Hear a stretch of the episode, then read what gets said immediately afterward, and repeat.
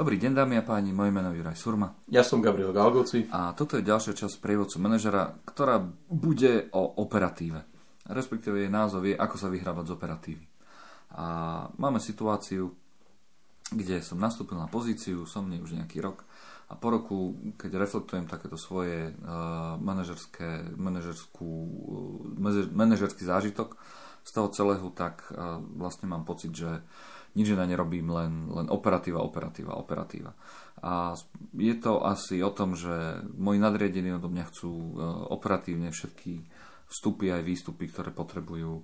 A ja som zahrabaný do mm, samotných rozhodovaní a v rôznych operatívnych záležitostiach. A čo je to najhoršie, je, že mm, na svojich ľudí, ktorých mám v týme, prakticky nemám čas a one s nimi som už nemal asi pol roka na poradách po nich len blačím, prečo nemajú hotové veci.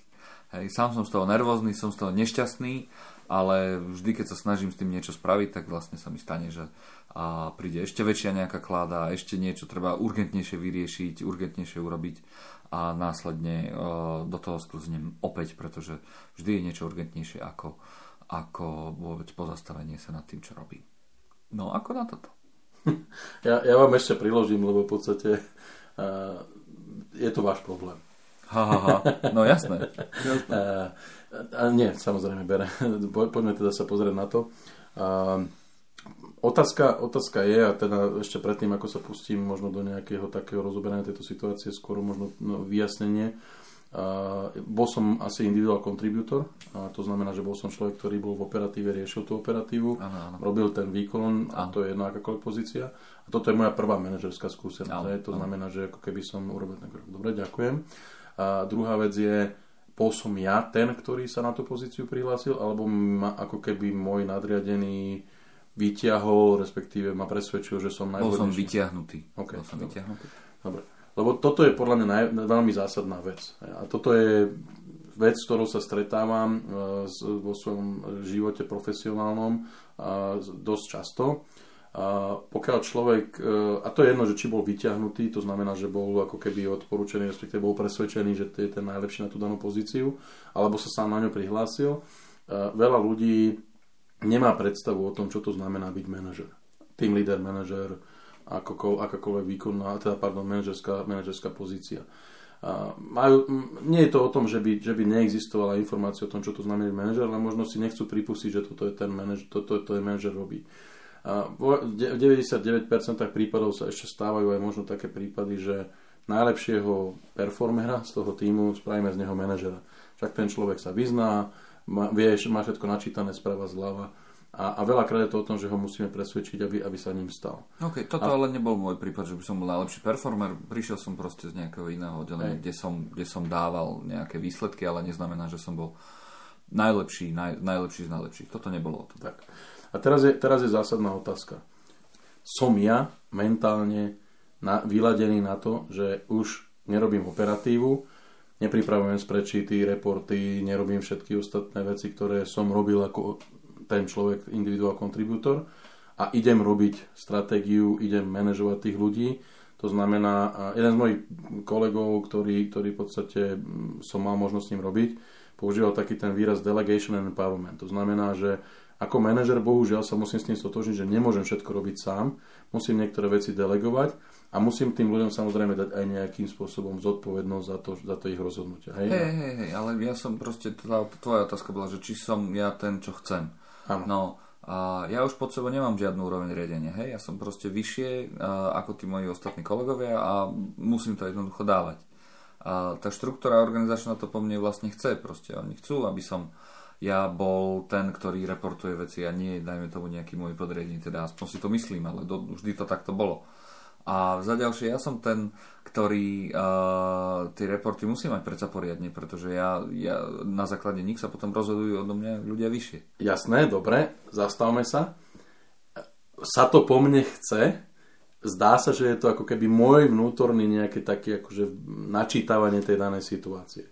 Uh, pretože nepredpokladám, a opravom ak sa mýlim, že môj nadriadený, nový nadriadený, prišiel za mnou a povedal, Juraj, toto od ťa očakávam, že toto budeš robiť a toto bude tvoja, tvoja náplň práce. Man, manažer, nám, manažer nám to určite nepovedal. Hej? To znamená, že to, ja som si vytvoril tú mantru, toho, že v podstate takto tá pozícia, výkon tej pozície má fungovať.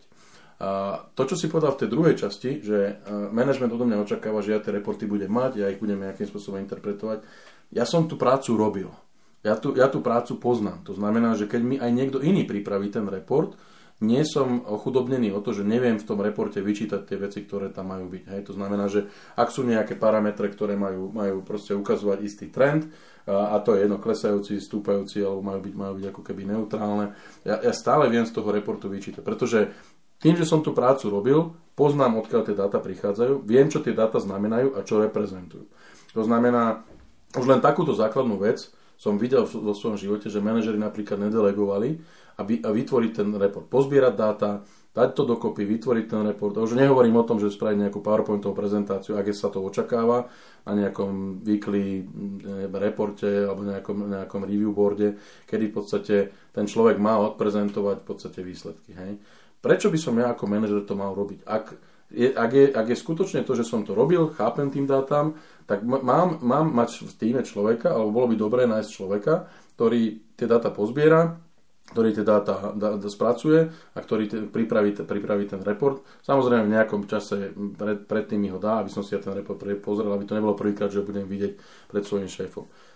Tým pádom v podstate mi, mi nejakým spôsobom sa vytvorí priestor na to, aby som sa mohol poslať do tých, do tých strategických no, tam, tam ide vlastne o to, že tým, že sme tak veľmi akože na plocho, tak vlastne ľudia robia to najlepšie, čo môžu a ja ich nechcem ešte zaťažovať niečím uh, takým, uh, čo vlastne viem urobiť viem urobiť aj ja, pretože tí ľudia predsa musia odovzdávať inú robotu.